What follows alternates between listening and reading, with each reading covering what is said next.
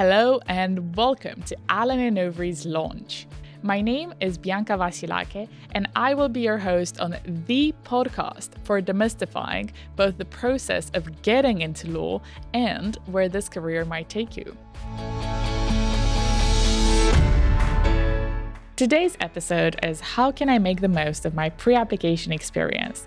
And we will also touch on the type of experience that you might want to seek to gain uh, before actually making any applications, whether it is a first year scheme or a vacation scheme or even a training contract.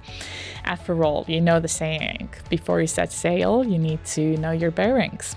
And in order to help us answer this rather puzzling but very important question, I have here with me uh, Joe Fallon, one of the trainees at A&O, who um, did a non law degree. He studied international relations at St. Andrews.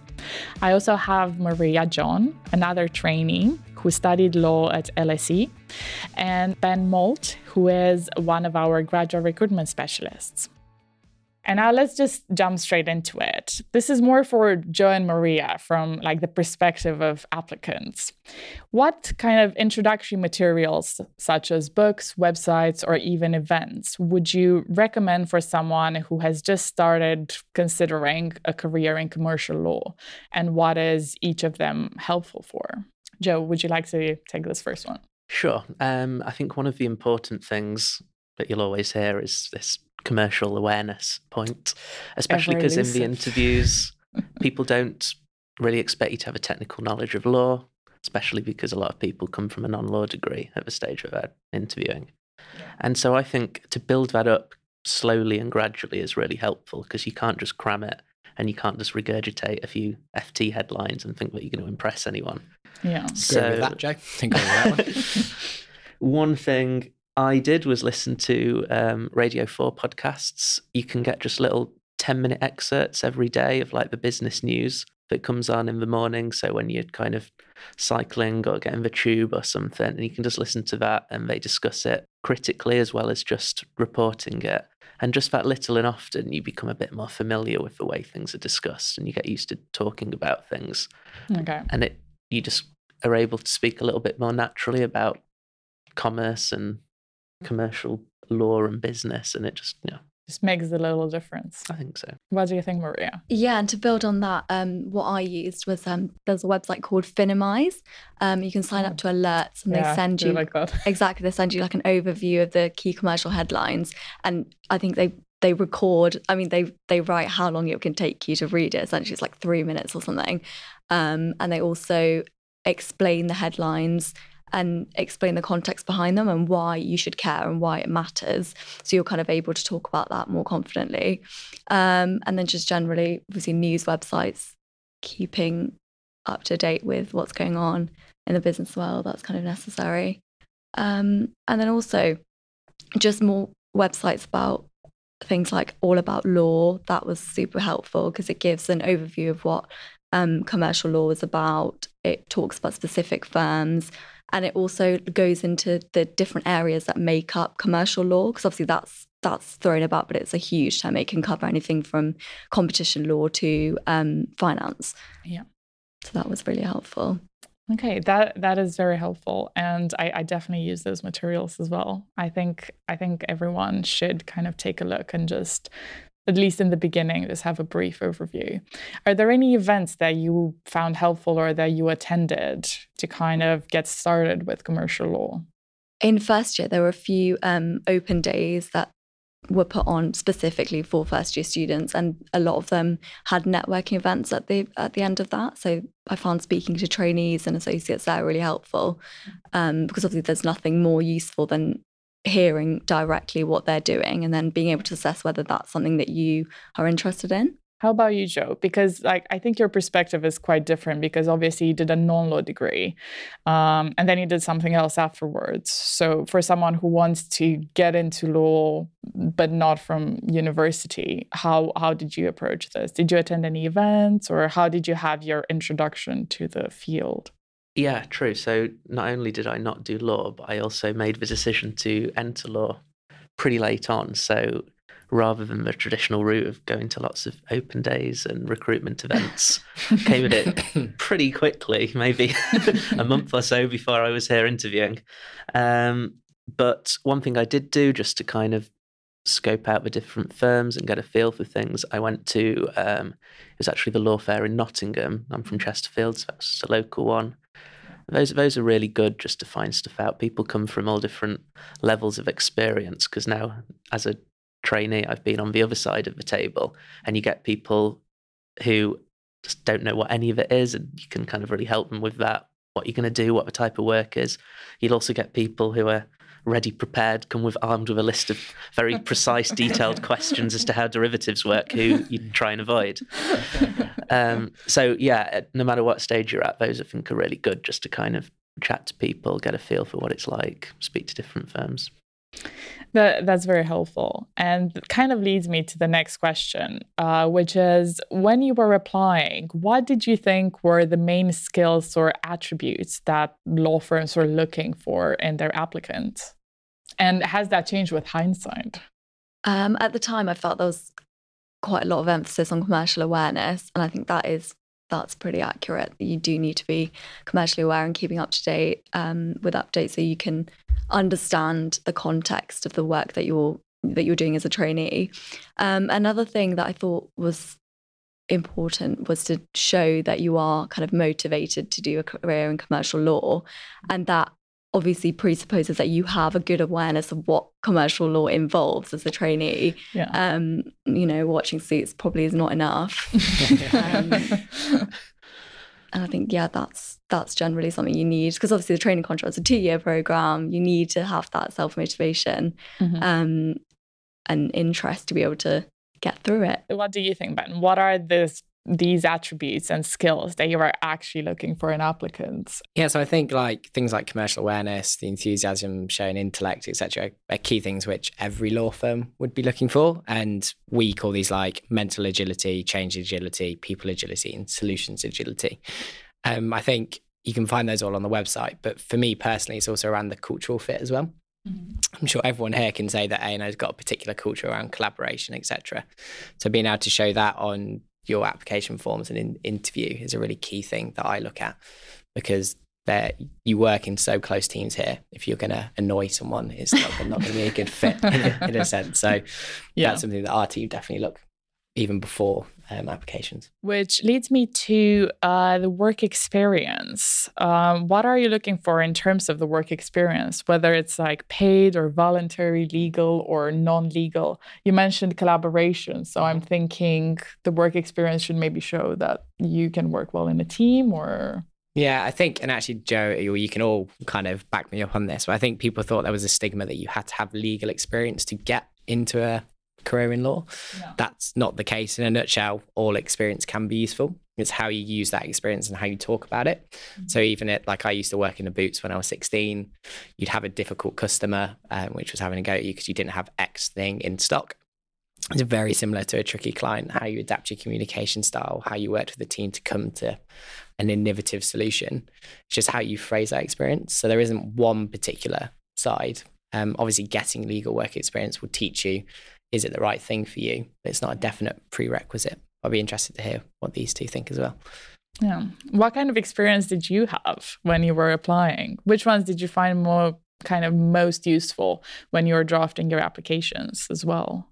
So, um, when I was applying to vacation schemes and stuff, obviously, I think they firms would be aware that you can't have had much exp- legal work experience, at least by that stage.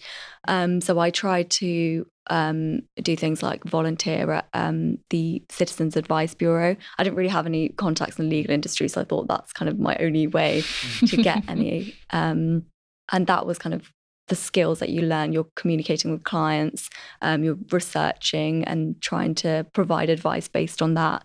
Um, so I think those the skills that it teaches you, you can apply those to a career in law. Um, so I found that that was helpful, and I was able to talk about that at interviews and things. Um, also, did a week's work experience program in a commercial firm, like, firm, like a mid-sized firm. I found that was helpful to be able to talk about it because you could you could literally say that you've sat in a real estate department or um, tax, for example, and be able to talk about why you found that interesting or not interesting. Um, yeah, that was helpful. And how how about you, Joe?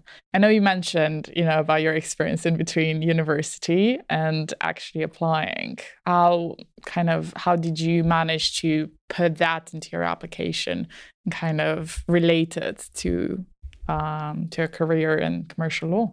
Yeah, so I I didn't really have any legal work experience. I'd been teaching um, English in China after my degree.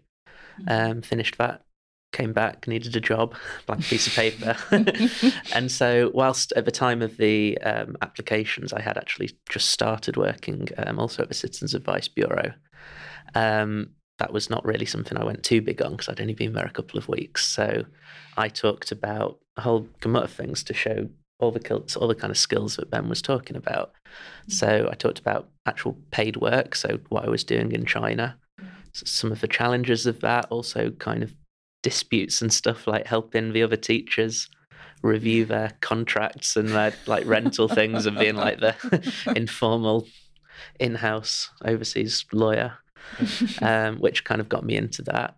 And but I also on my application talked about all kinds of non-work and non-legal stuff like going hitchhiking or running the treasury of the whiskey society or you know just yeah all kinds of stuff. I think you can as long as you're showing the skills it doesn't necessarily have to be the standard kind of vacation schemes and open days. And because i think A&O are aware that the vacation scheme especially is a work experience scheme. And the whole idea that you have to have work experience to get work experience to get work experience i mean it has to start yeah. somewhere. I think you both hit the nail on the head there because people have different backgrounds and if you don't have connections straight away that you do have to learn these skills elsewhere. So i think they were both good ways of doing it. Societies are a really good way to show that you've had a role of some sort of standing. You'll have to organize different people etc so there's so many skills just from maybe what you think was quite simple being the president of the whiskey society for example.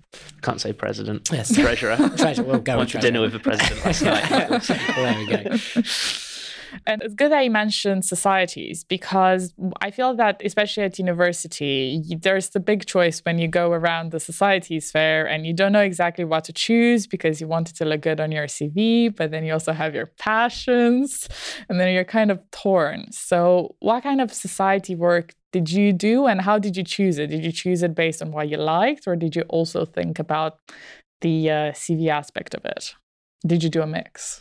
Yeah, so I did a mix. Um, so one of the societies I was involved in, I had an events coordinator role, so that I kind of selected so that I could build up my organization skills. Um, and another one was um, I played netball, so obviously that's not really anything related to law, but I wanted to be able to keep fit, and I guess the teamwork element might be useful for the career. Also, also can show resilience. Like sports, a really good way of showing that you've come back from a you were 10 0 down and then you came and won. It's a really good way to show drive, motivation, resilience. Um, what if you're always on like the best team and you're just crushing everyone? That's true. I don't know if Maria, if that was the case.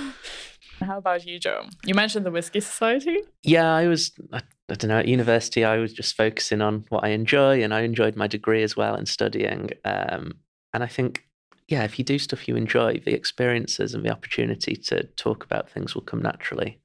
So, I mean, I've got on the committee of the Whiskey Society because it meant I could go for drinks with the people that did the tastings and get into the tastings for free. yeah, yeah. But it also does, yeah, it's good stuff that goes on the CV. And I think, yeah, you do stuff you enjoy, everything just comes easier. You enjoy your work more because you're having a nice time.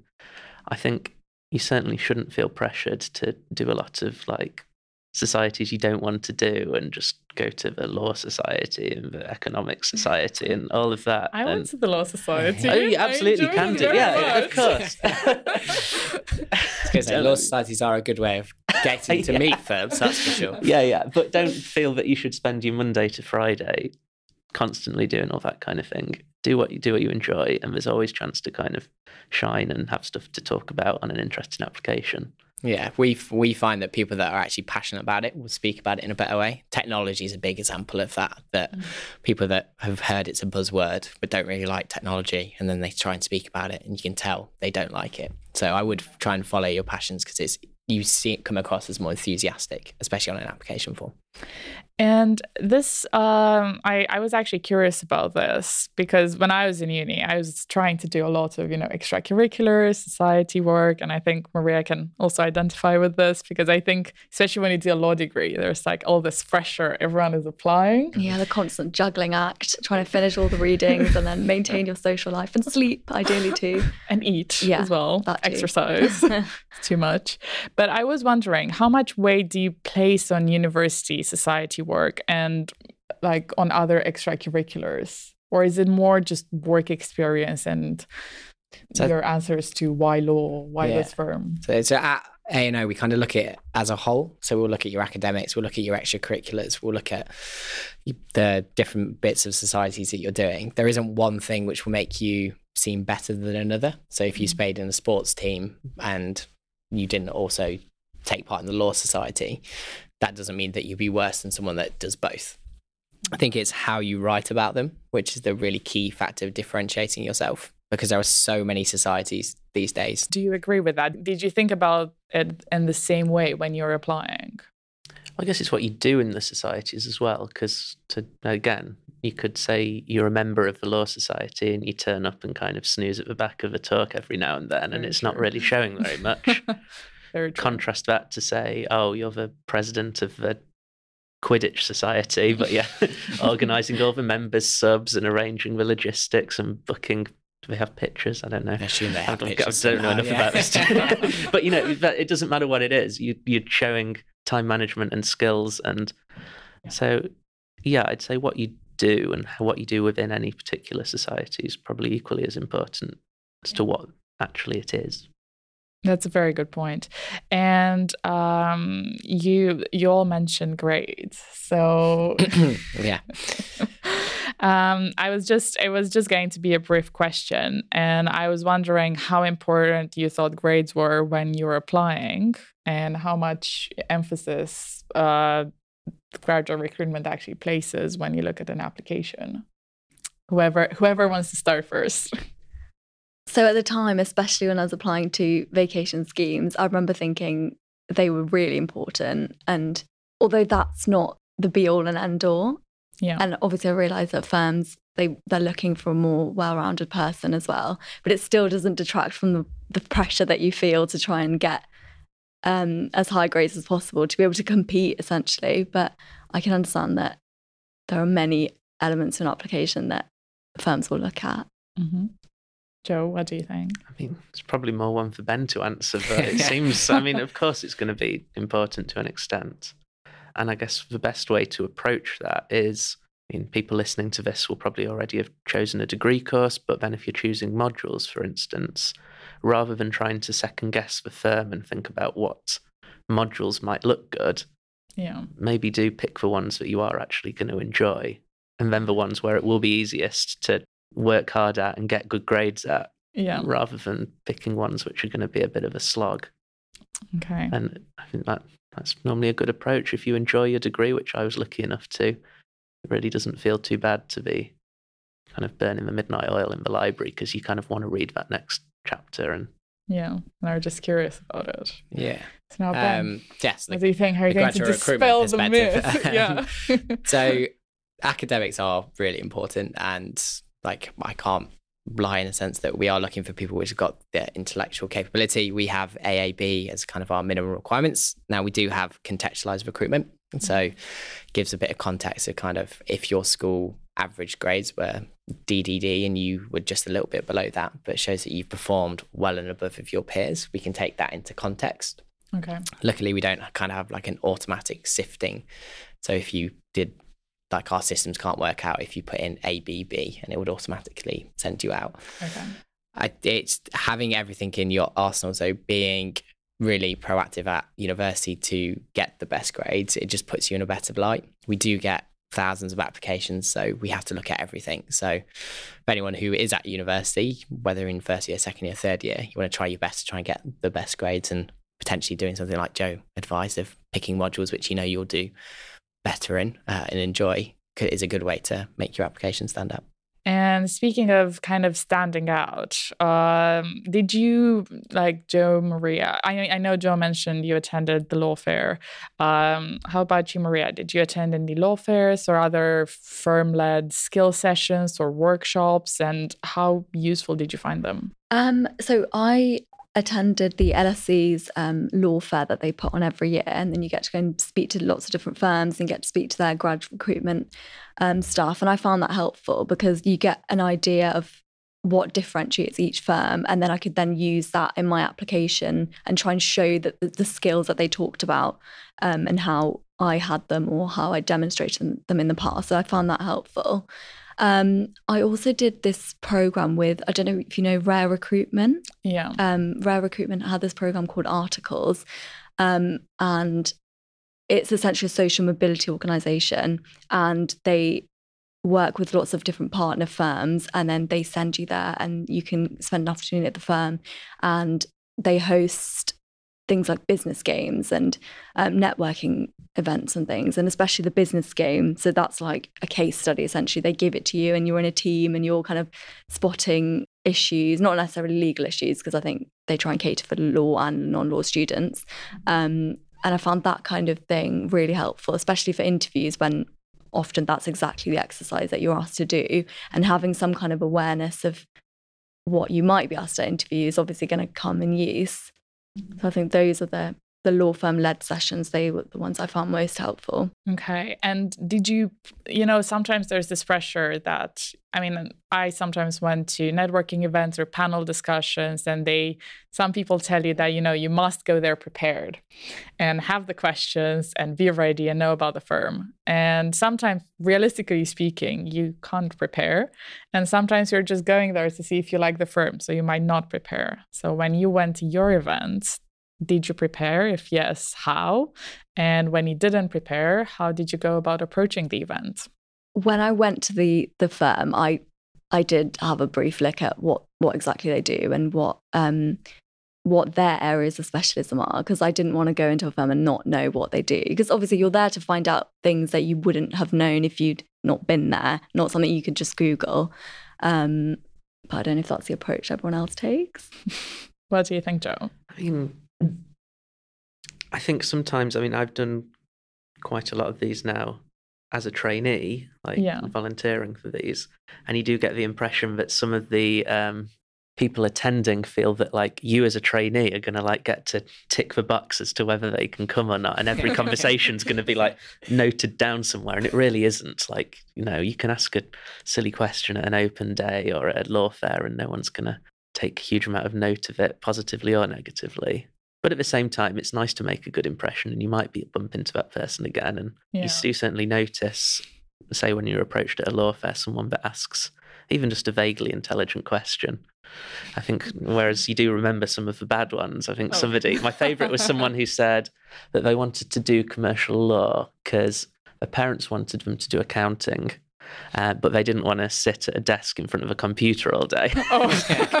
I really don't want to disabuse you of what it's going to entail. What, what, was your answer to that? Did you did you bring her down? Did you bring this person down, or yeah. did you leave it there? Smile and nod. Um. and which kind of uh, makes me think because you both mentioned how important it is to talk to people and just meet people and get to kind of like pick their brains and understand what they're doing which makes me think about networking and how and when i did networking i found it a bit contrived and i wasn't very sure whether i have to follow up with any of the people i met how i should do that what we should talk about at this follow up coffee. So I was wondering if you had any advice around this for applicants. Don't approach it as networking because, as, as I said before, the people that you're going to be networking with aren't the decision makers usually. And a firm like Unless A&O, it is gradual recruitment that you're networking. Yeah, with. but even individuals, there's a yeah. there's policy and process that yeah. to kind of stop it being about schmoozing individuals and buying gifts and you know it's not how much chocolate for everyone yeah although any gifts welcome Joe but No, it's not because there has to be policies in place as well about getting the best applicants. And so it's not as if you can kind of schmooze and network your way into a training contract. But like I've events I've done, and I've had a cup just in the last week. Um, say I'm going for a coffee with someone on Friday who I gave my business card to. They followed up in an email. And whilst she won't get a training contract by virtue of talking to me, She will get half an hour of my time, ask any individual questions, queries she might have, and just get comfortable and more confident talking to people in law. And which, if you've got brothers and sisters and family, then that comes naturally anyway. But if you don't, just talking to someone in this kind of job and figuring out how they talk about things and how they refer to seats just makes everything seem a bit more natural. Mm. And so, do just don't treat it as this is a networking event because it doesn't really matter at that stage, I don't think. Okay. But just see it as an opportunity to talk to people and get information. So don't be embarrassed to follow up to ask people for a coffee because generally trainees find it quite flattering that people actually email them and take their business card and we like a bit of flattery so. yeah i was going to say i agree with them the approach of not seeing it as networking you're just going to speak to people about what you're interested in yeah um and so a couple of uni students came into into A&O um, and one of them kind of followed up with me afterwards on LinkedIn and then just wanted to hear more about funds. That's an area of their interest. Um, and I explained that I hadn't actually sat in funds, but I could actually put them in touch with a trainee that's that had oh. sat in funds. Mm-hmm sat in fund. So um, just by reaching out to me, he was able to find out more about a department. So I think just if you have a genuine question um, and you didn't it didn't get covered in the initial meeting or whatever, then it's worth kind of following up with them. And it always looks good, I think, that you've you've taken the initiative to do that. Yeah, I I think the word networking everyone hates because you have to yeah. think of the idea that the aim of this is to get a business card and then I need to follow up, etc. Yeah. LinkedIn's a really good way of just being able to, if you do meet someone, say, do you mind that I can add them on LinkedIn and following up is a good idea. Okay. The majority of people like talking about themselves. And as Joe said, flattery is quite good. So if you can reach out to them, by try and kind of tailor it. So don't say like, Joe, why did you join A&O? Because you've probably asked him that. Maybe try and think about something extra you'd like to learn. Mm-hmm. So the fun thing's a really good way of doing that. Same approach as you use for Tinder. Don't just yeah, exactly. No, no generic opening lines. Yeah, tailor Not it. Read the profile. Yeah. um, a new graduate recruitment idea. Um, but I do Swipe think right on A and O. Everyone should be doing that. Um, and then going back to kind of like the earlier thing about like events etc going with an idea of what you want to ask is is good but you'll go there and probably think of 10, 15 more questions whilst you're sitting there listening to people. Okay. So I always think prep is a good idea, but it's not, you don't have to be super prepped to go. So uh, this kind of leads me into yeah, events are very important. It is important to meet people, but how important is it to attend the events organized by the firm that you're applying to? And should you do that? Does that make you stand out? Does it have any impact? So I think when we're looking at applications, we understand that people come from different backgrounds. So you might not have gone to an event, but it shows that drive and motivation for the firm. Mm-hmm. It also gives you the opportunity to see what the culture's like and you can learn if that firm's for you. I'd say it's more on the candidate side than it is on the recruiter's side for the benefits. Um, we've definitely recruited people which haven't been to an A&O event in the past. So, are there any experiences, whether it's work experience, extracurriculars, or just life experience, that you would recommend that applicants seek to gain before starting to apply? I think before applying to a training contract, it's really useful to have done a vacation scheme if you can. Um, I try to do the ones that obviously I wanted to apply for a training contract for because then you get to see directly what the trainees at the firm do, um, and I think you can actually make an informed opinion um, about what work at that firm is going to be like. So I would absolutely recommend that people apply for VAC schemes. Mm-hmm. Okay, Joe, any advice on this? Just do fun stuff and do what you enjoy because then you can your application will stand out because yeah. no matter how good you are and what your grades are there will also be five other people pretty similar, and HR have to choose. And so be interesting, and then you can talk about it in an interesting way. So, I don't know, on my skills interviews and like the application forms, I think I talked about um, hitchhiking to Prague. I think I talked about digging cool. a, um, a drainage How long did ditch. it take? Wait, how long did it take? Was it from Uh, London? We were pretty quick actually. We nearly won, so it was like two days. But where from St? Andrews. Okay. So you had to Oh, get all the way down to the Okay. Dover. Okay. Only two days. Yeah, That well, was very didn't really get any sleep. We through the night. 24/7. Yeah, exactly. Um, Okay. So that that because they ask questions about things like resilience and showing kind of leadership in the face of adversity, all that kind of stuff, which people always think they have to talk about very commercially sounding, lawry sounding things. But Yeah. the fact that I'm here shows that talking about that kind of thing can also get people's attention. And as long as you answer the question intelligently, you can do stuff that you enjoy and have a really good time at uni and still put together a really good application. So, Yeah. yeah. Yeah, I'd, I think we're we're quite lucky that we recruit from both our vacation schemes and training contracts. So we get a whole mix of people and backgrounds which come to A and O. The vacation schemes are a really good way to work out if you like A and O.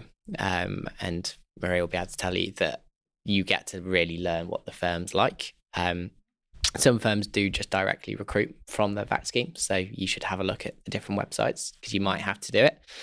But there's also first year programs which if you can get onto those, they can be a really good differentiator when you're applying for vacation schemes to show that you've been proactive, etc. Um, also, they can fast track you to interviews, etc. So, even if you are just starting out uh, at uni in good old October, have a look and see what firms are going to be doing on campus during October and December, because you might be able to apply for first year programs in the January, February time.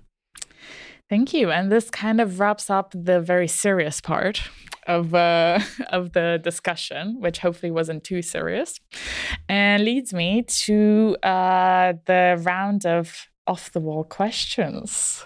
I'm excited for these. uh, so it will be three questions, and uh, they're supposed to be unexpected. Let's phrase it that way. So, question number one is what would be your strategy for surviving an apocalyptic epidemic? Uh, so I have a few friends that work at IBM, uh, and they ha- have an old school bunker underneath their head office. So I would go there and hope that they'd let me in, Very um, useful. and then see what they were doing because I think they'd have more of an approach than I would.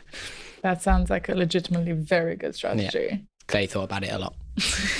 I'm not sure, but I mean, if you did manage to, to survive it, it would be an excellent thing to put on your Allen and Overy application. Yeah, I'm I, no I sh- triumphed in the face of adversity. I showed leadership, inventiveness. Um, I think that would be one of the best answers I'd ever read. Okay. And then the next one is what do you dislike but have no good reason for disliking? Egg yolk. Egg yolk. yeah. It's just, I just, I don't know. I can't explain it. It's just runny and there's just no reason for it.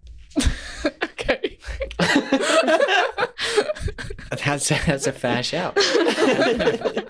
And I'd probably go along the food route as well and like think mushrooms because even though when they're in things I'll eat them and think it's not that bad. If I see a mushroom, I would never do it myself. So there's no real reason why. Okay. Joe? not sure I can answer that question. I think all my likes are very and dislikes are very justified and rational. if you do say so yourself. Yeah. Well, egg yolk being too runny, I think, is a very justified answer as well. True.